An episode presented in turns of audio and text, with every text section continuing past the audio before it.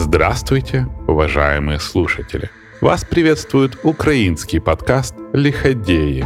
И это наш единственный русскоязычный выпуск.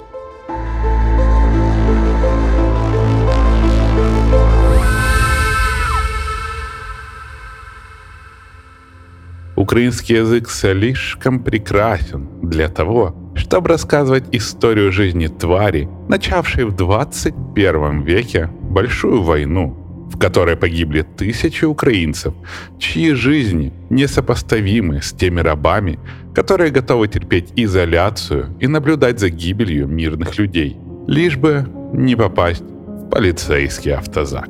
Мы расскажем, как обиженное и закомплексованное ничтожество смогло превратить десятки миллионов людей в быдло, которому внушат его особенность и избранность. А все, кто пытался сопротивляться тирании, бесславно закончили свою жизнь, встретив наглую смерть с уродливым лицом ФСБ. Как вы догадались, речь пойдет о Владимире Путине, мелком и жадном питомце системы КГБ, ничтожном человеке, который так и не смог преодолеть комплекс неполноценности из-за низкого роста, отсутствия выдающихся интеллектуальных навыков и зависти – который стал тираном-убийцей, на руках которого кровь тысяч светлых, добрых и прекрасных людей.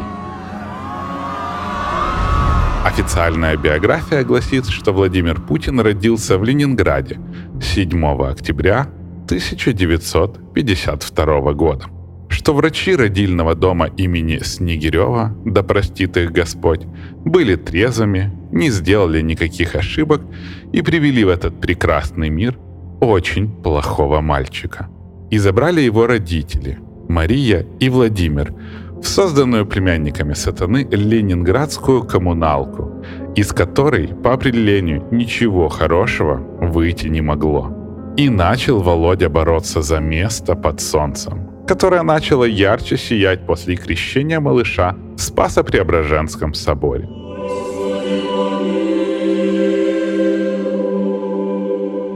Официальная версия звучит просто и неказисто. Версия польской журналисты Кристины Курча-Брэдлих звучит не так красочно, но более жизненно и интересно. Молодая Вера Путина, родственница Марии Путиной, в послевоенные годы училась в техникуме – Поехав на практику, она влюбилась в некого Платона Привалова. Парень очень любил выпивать, на стакан его в детстве посадили родители. Но все россияне не без греха, поэтому любовь Веры Путиной ставала только сильнее, и беременность стала апогеем возвышенных чувств. Но тут влажные мечты девушки о семье разбились. Оказалось, что Привалов был женат, а поскольку его жена не могла родить, он решил обрюхатить Веру, а потом украсть ребенка. Такое развитие событий Вере не понравилось, но и таскаться с маленьким сыном ей было бы тяжело.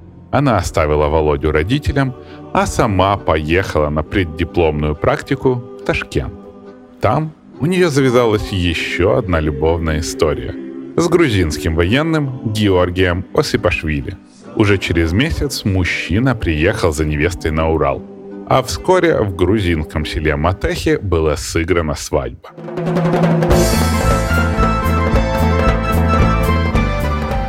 На первый взгляд, все должно было быть хорошо. В Грузии была прибыльная работа, муж, семья. Жизнь Веры шла удачно. Но желание растить маленького Володю в нормальной семье не сбылось. Вскоре после свадьбы женщина родила двух девочек, и Володя стал просто не нужен семье. Отчим военный очень жестоко обращался с пасынком. Любая погрешность каралась незамедлительно. Впрочем, тогда односельчане не просто наблюдали за этим, а считали такое поведение вполне логичным. Внебрачный ребенок в тех краях был довольно постыдным явлением.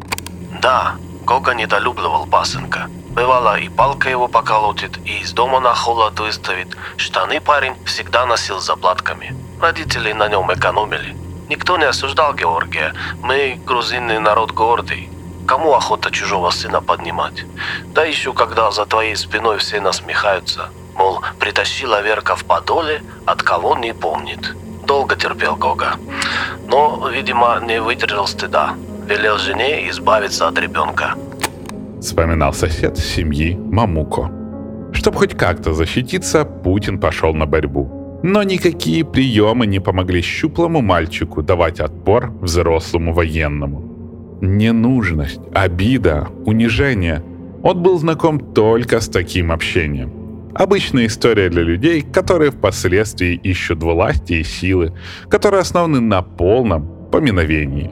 Тривиально до зевотной скуки. Если бы потом из-за этого не пострадали миллионы счастливых и добрых людей. В один день Георгий поставил Вере ультиматум. «Отправь куда-нибудь своего выродка». Его и отправили. Назад, на Урал, к родителям Веры. И только после этого, по версии Кристины Курча-Брэдлих, Владимира отправили к родственникам в Ленинград. Спиридону и Марии Путиным, которые потеряли двух своих детей – Альберта и Виктора. Очевидцы рассказали журналистке, что не видели Марию беременной и с коляской, и вдруг она начала водить за руку маленького мальчика, который был очень худым и значительно меньше своих сверстников. Да и на первой фотографии Володи с мамой Марии мальчик уже не маленький. Родные дядя и тетя диктатора Анна и Александр рассказали, что все это ложь. В 50-х годах они делили со Спиридоном и Марией коммунальную квартиру, а также встречали женщину, которая решилась рожать 41 из роддома. Володенька появился на свет весом в 3,2 килограмма, со светлыми волосиками на макушке. Отец в нем души не чаял. Бывало, расстелит одеяло и катает его на животе.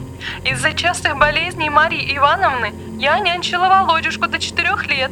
Купала мальчика, стирала пеленки, ворочала тазы, шила конвертики.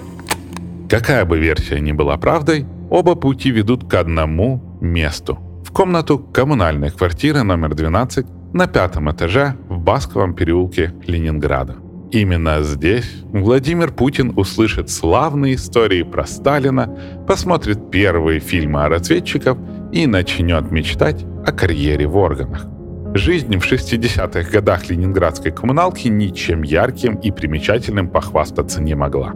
Дедушка Путина Спиридон был известным поваром коммунистической верхушки и кормил самих Ленина и Сталина. На материальное состояние Путиных это не имело никакого влияния. Владимир и Мария были обычными рабочими на заводе. Володя с детства понял, что для хорошей жизни надо ползти наверх. Но как туда попасть, если ни физических, ни интеллектуальных задатков у тебя нет? Ранее увлечение разведкой и партийной системой подсказали ответ. Обманом, силой, ликвидировав всех, кто лучше тебя, либо заставить их подчиниться. Как бы не распинались родственники Володи о нежной любви отца к сыну, во дворе люди знали, что мальчишка часто был битым. Когда Путин дорвался к власти, то вопрос о его отношениях с родителями был под табу. Лишь несколько раз президенту России довелось отбиваться общими фразами о тяжелых военных годах родителей, либо бредовыми выдумками, проглотить которые мог бы только отбитый песнями группы Либе «Мозг». Например, Путин рассказывал Хиллари Клинтон, что во время блокады Ленинграда отец заметил в горе трупов знакомые туфли своей жены и попросил отдать тело ему. Но тут вдруг оказалось, что женщина жива – Невероятная сила провидения жались над сердцем влюбленных. И отцу удалось выходить Марию, а уже через шесть лет родился сам президент. Правда, иногда в этой истории вместо отца возникал дядя, который в силу непонятных обстоятельств тоже легко мог отличить туфли Марии в горе трупов. Но в своей автобиографии Путин вообще написал, что отец не возвращался с фронта, избавив мать от такого экстремального опыта. Или вот еще одна забавная, героическая история Путина об отце. Отца определили в истребительный батальон НКВД. Эти батальоны занимались э, диверсиями в тылу немецких войск. В их группе было 28 человек. Их э, выбросили под Кингисепп. Э, они успели взорвать состав с боеприпасами. Кончились продукты. Они вышли на местных жителей э, эстонцев. Э, те принесли им еды, а потом э, сдали их немцам.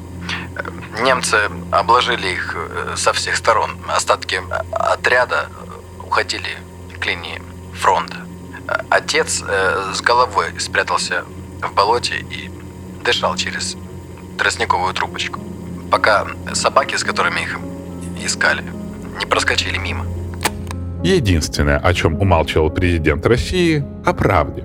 Ведь действительность немного острее, чем хотелось бы властелину российского болота. Владимир Спиридонович, отец Путина, был очень, очень психованным товарищем.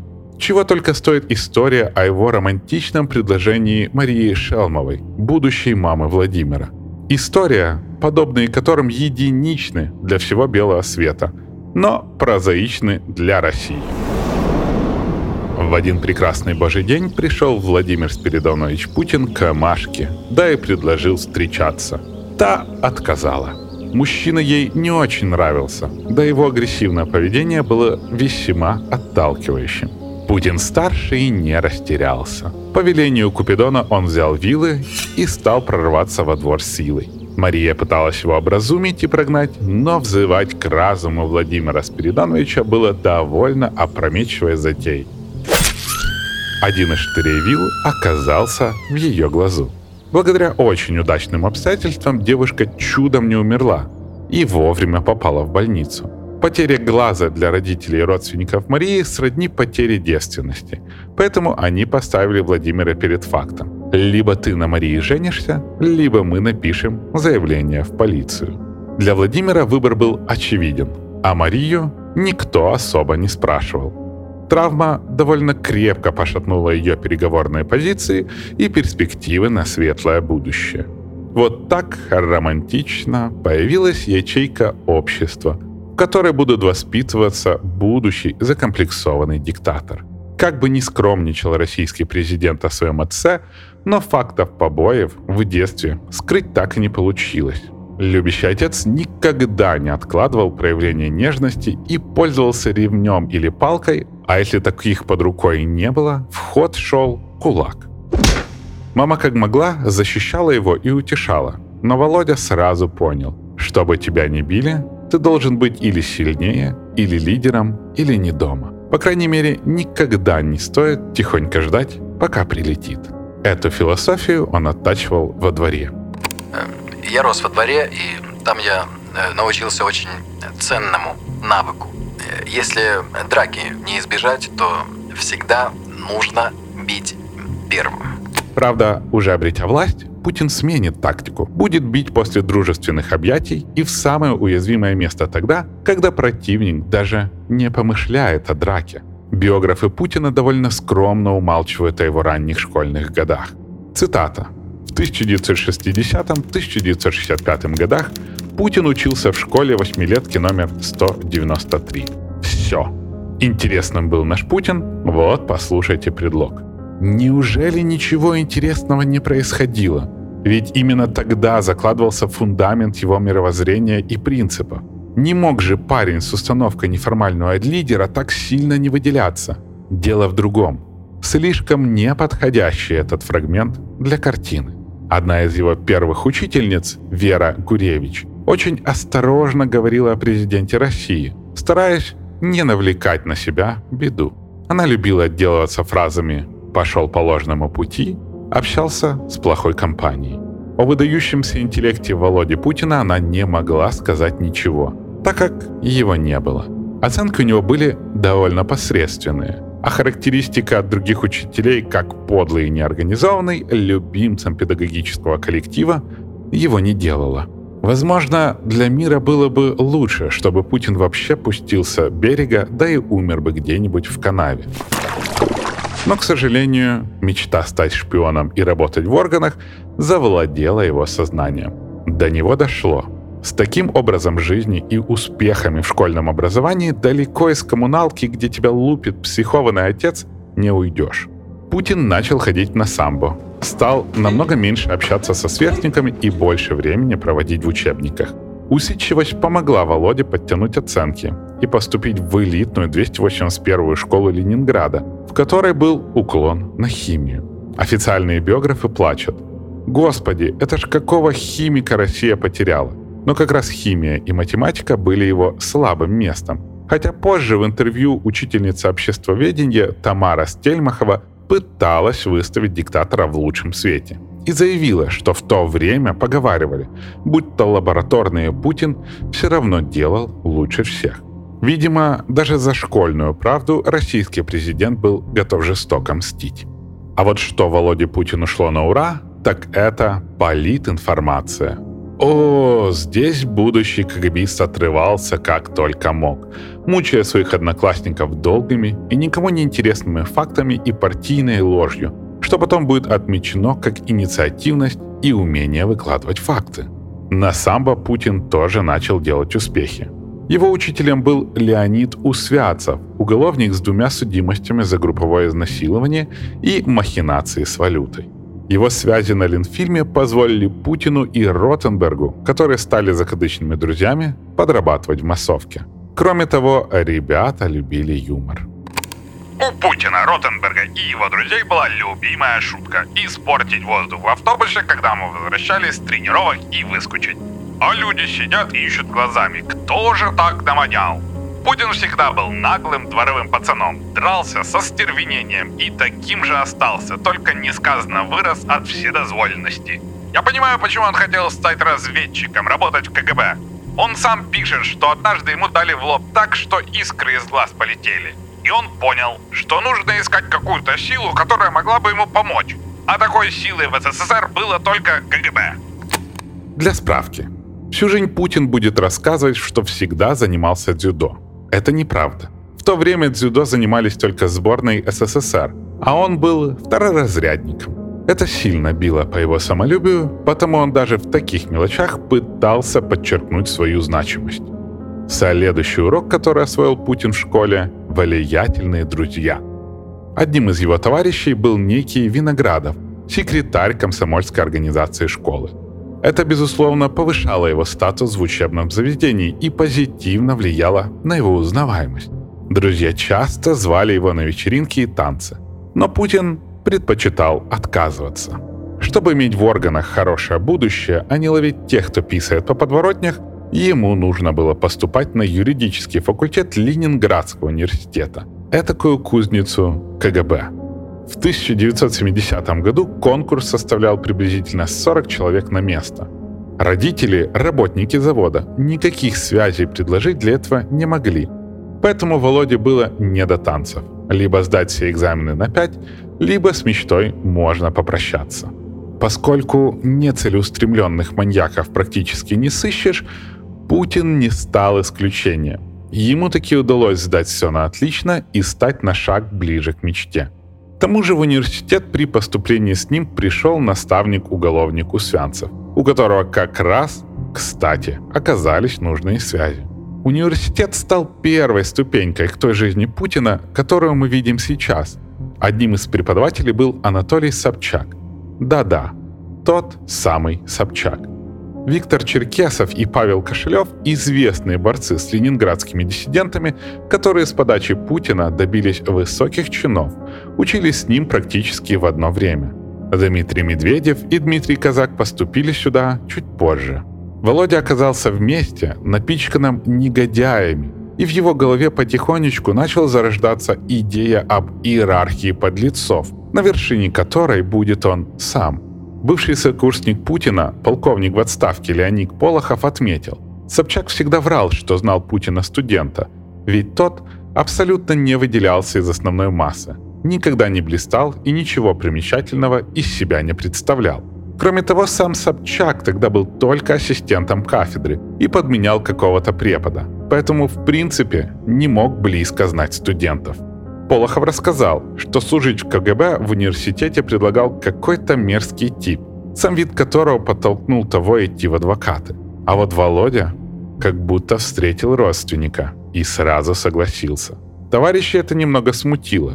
Для них мечта Путина служить в разведке стала сюрпризом. Чемпион Ленинграда по борьбе на первый взгляд не казался под лицом, А это первое и главное отличие КГБистов. Они осторожно спросили его о диссидентах, но будущий президент России ответил, что репрессии его не сильно смущают. Путька пошел в КГБ? Даже годами спустя они будут произносить это с удивлением. Также во время учебы Путин стал членом партии КПСС. В разведке, молодой и амбициозный в своем воображении, и серый, и ничем особым не притязательный в реальности, Владимир Путин ушел не сразу. Сначала он таки защитил диплом на тему «Принцип наиболее благоприятствуемой нации в международном праве» и окончил университет в 1975 году. По распределению Путин попал в пятый отдел Ленинградского управления КГБ. Здесь он поработал чуть больше года и окончил курсы подготовки оперативных работников и получил звание старший лейтенант юстиции. Вскоре ему удалось понравиться некому Сергею Николаевичу, который потянул его в первый отдел, который занимался внешней разведкой. Главная задача отдела заключалась в сборе разведданных на территории СССР и вербовка иностранцев внутри страны. Планировалось, что иностранцы, вернувшись домой, будут шпионить для КГБ. КГБисты того времени утверждают, что направление по этой работе было новое, поэтому, когда первый успешный результат в стране выдал молодой Путин, все очень знатно удивились, а Центр сразу обратил на него внимание. Лучи славы были приятными, но останавливаться Путька не собирался. Для низов прожектор светит недолго. Уже через год он завербовал еще одного иностранца, и между этими случаями похвастаться успехом никто другой не смог. Центр КГБ в Москве сходу предложил ему возглавить направление по всей стране. Но Путин неожиданно для всех отказался. Он прекрасно понимал. Кабинет в Москве очень сильно скует его движение. А в политической борьбе без гарантии результата молодому КГБисту выживать судилось бы недолго. Кроме того, детские фильмы были построены на активной работе в красивом заграничном мире, а должность столицы убила бы эту мечту сходу. Путин решил ждать и сослался на преклонный возраст родителей, которым нужен был уход. Москва обиделась, но не очень сильно, таки отправив Путина в ФРГ в 1985 году. Да, это надо было заслужить. Ленинградский отдел считался периферией, а за границу отправляли ребят из Москвы. Путина готовили. Он прошел курсы внешней легальной и нелегальной разведки, учил немецкий, получил конспиративную фамилию Платов. В Германию он отбывал уже в звании майора. В этот же период в его жизни произошло еще одно примечательное событие – женитьба. Младшая на 4 года, бортпроводница Людмила понравилась спокойному и рассудительному Володе. У нее была еще одна черта, без которой быть спутницей маньяка невозможно. Она умела терпеть. Замуж я выходила за бравого офицера-разведчика. Но чем ближе мы становились, тем ярче я понимала, что почти все, за что я его полюбила, напускное. Он был жестоким человеком. Можно даже назвать его тираном. Он никогда не считался со мной, просто не замечал моего существования. Я была нужна ему только для справки о составе семьи и как мать для его детей. Мне трудно об этом говорить, но он бил меня, унижал, издевался надо мной. Жизнь с Владимиром была пыткой. 28 апреля 1985 года у Путина родилась дочь. Людмила была сама в Ленинграде, когда начались схватки. Она вынуждена была взять такси, чтобы доехать до больницы.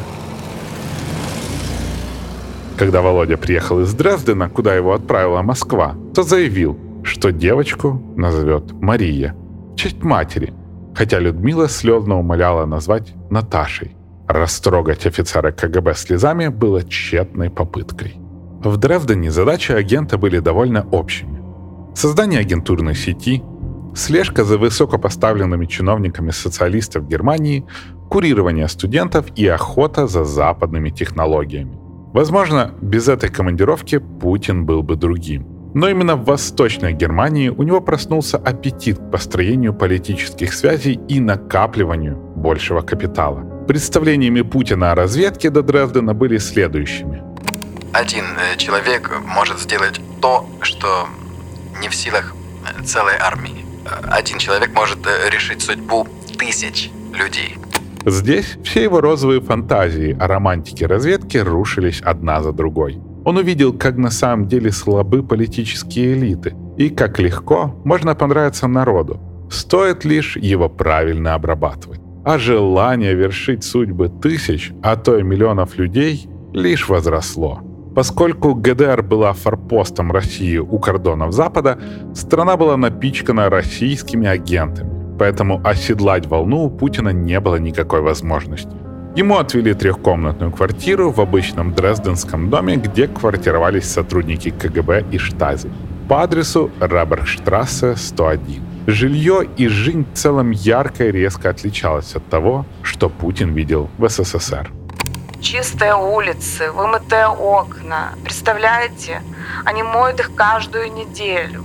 Наши ребята зарабатывали меньше, чем немецкие сотрудники госбезопасности. Это по всему было видно. Да и мы пытались экономить на всем. На машину копили. Вскоре расходы семьи выросли еще больше. На свет появилась Екатерина. Помогать жене с детьми Володя не собирался. Был слишком занят вылизыванием задницы вышестоящих товарищей и изучением модных журналов. Представьте, я беременна Катей на седьмом месяце. В одной руке Маша, в другой продукты и пешком на шестой этаж. Соседи со второго этажа вышли, немая сцена. Мужчина сказал, Люда, да как же так, так же нельзя. И помог вынести все наверх.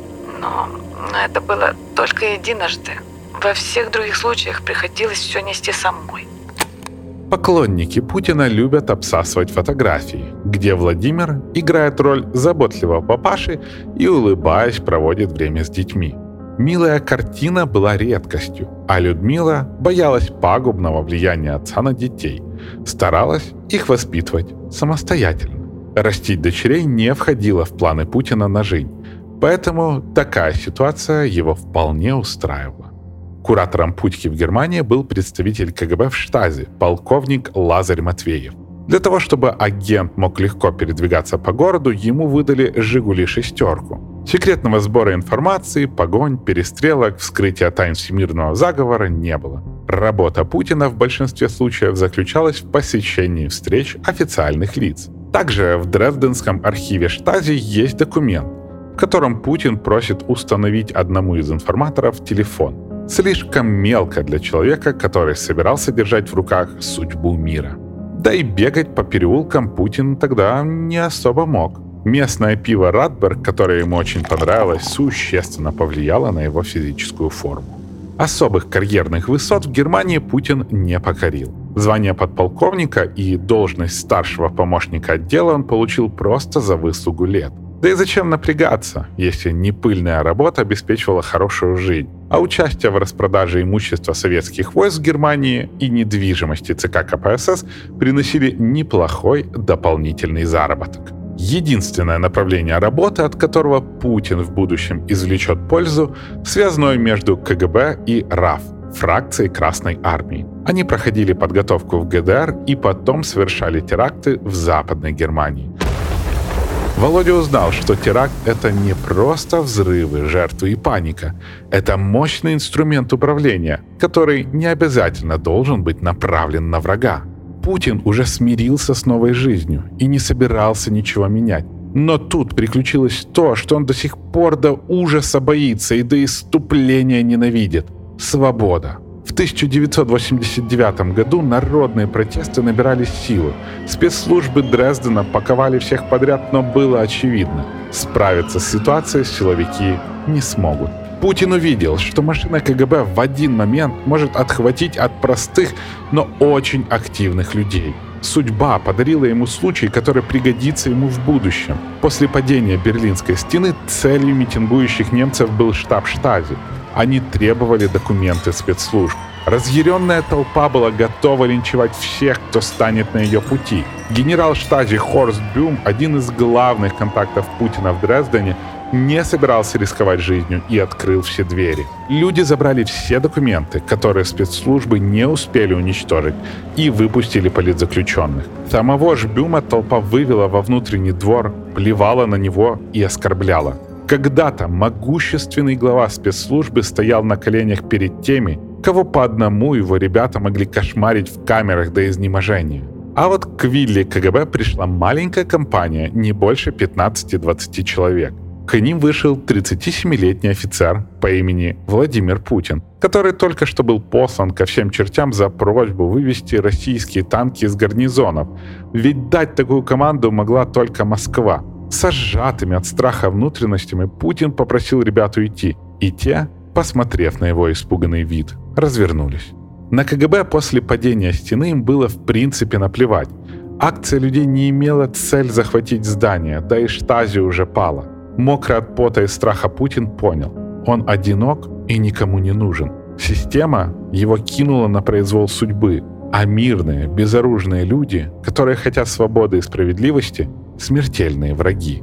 Этот страх и ненависть остались с ним на всю жизнь. Он с коллегами сжигал все документы с таким рвением, что лопнула группка.